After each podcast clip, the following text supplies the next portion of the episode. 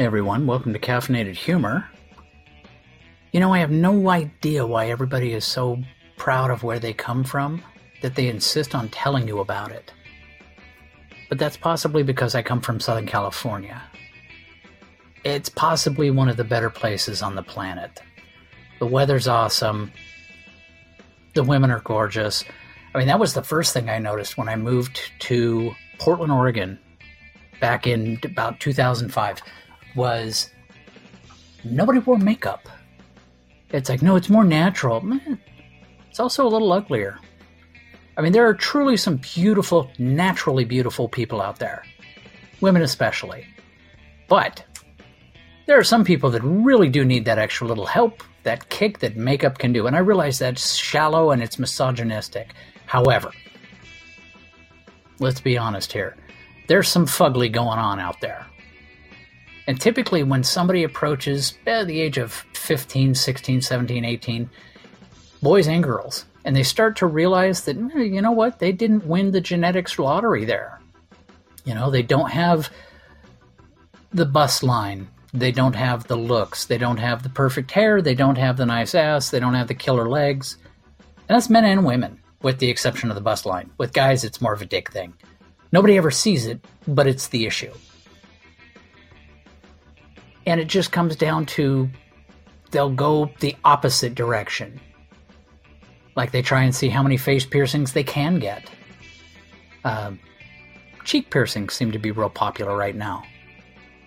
Which, I don't know if I get that. If the piercing is a touch loose, can you pour water in your mouth and put a little pressure on it and all of a sudden it spits out the sides? Anyway, back to Portland. That was the first thing I noticed. And then after I got divorced, I moved back to Los Angeles. And the second thing I noticed, the first thing I noticed was, wow, even being a pale Irish guy, I forgot how much I enjoy the sun. Because in Portland, you don't get the sun. I always think of the sun in Portland as kind of like a deadbeat dad. It comes around every once in a while, but not enough to generate any warmth. But the second thing I noticed when I got back to LA was, God damn, the women not only look good, but they've taken that pride in cranking it up that extra notch. It's kind of like how Instagram is now. Instagram and Facebook, is there any woman on there that is not using heavy filtering? I'm not even talking the ones that are so insecure that every photo has like little dog ears and a dog nose. I'm talking about the ones that their eyes are like anime eyes because they are so insecure they can't do a photo without it. And you can argue this one all you like, but it still comes down to this.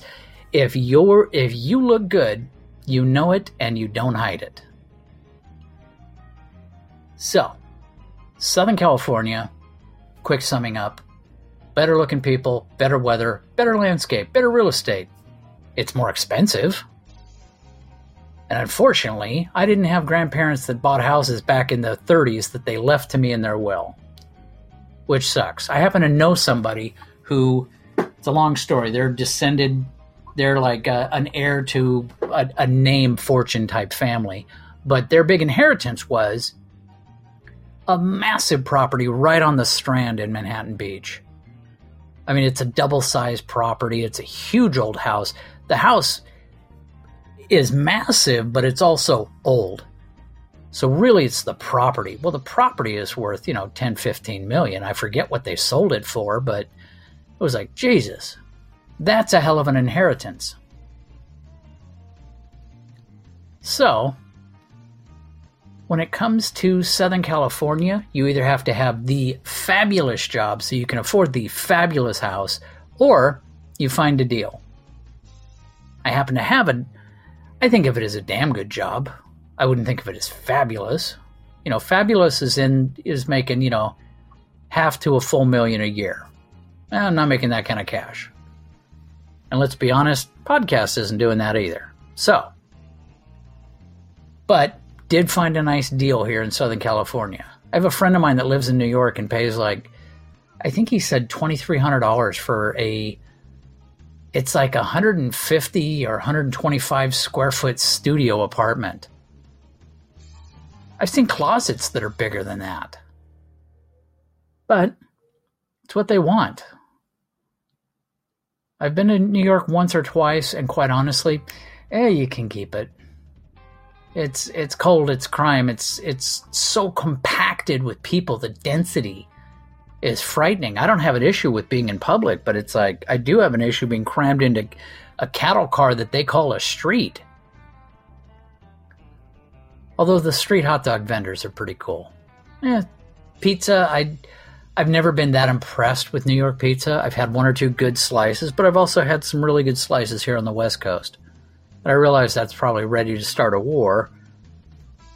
I don't even like deep dish pizza, but I did have... I'm a Chicago Bear fan. I've had people send me pizza from Chicago, and it was stunning. But anyway, all that argument of what's a better city, New York, Chicago, LA, leads us to today's episode, Take Your Crack Pipe and Go Back to New York, on today's Caffeinated Humor. All right, you're going to have to bear with me here. This was written in one of the last Halloweens before COVID, back when you were allowed to be out in public. So Halloween is always on a cold, drafty night at the end of October. Except, of course, it's Halloween in Southern California. It was low 80s today, blue skies, the beach looks awesome. I saw on the news that the East Coast is bracing for a terrible storm. Aren't they always? Sucks to be you, just saying. Now you can argue how awesome New York is compared to Southern California all you like, but that sort of thing never happens here in terms of wild storms. Oh, occasionally it'll rain. And in fact, it'll be like 1 inch of rain in a 2-hour period and houses slide down the hill. But if you don't live on the side of a hill, you're going to be fine. But New York's biggest issue is envy. Here's what I mean. If you talk to 10 separate New Yorkers and you tell them you're from Southern California, 50% of them are going to launch into a wholly unasked for list of why they think New York is better. Try the same thing with Californians. Tell 10 people who were like born and raised in Southern California that you're from New York, they're all going to say the same thing. Cool. Now let's get back to the beach. There's some sort of event going on in Hermosa Beach, California today involving an organized walk from the Manhattan Pier to the Hermosa Pier and back in the sand. Not sure what it's about, but does it really matter? It is Breast Cancer Awareness Month. Maybe it's for that. I didn't sign up, but I am wishing I did.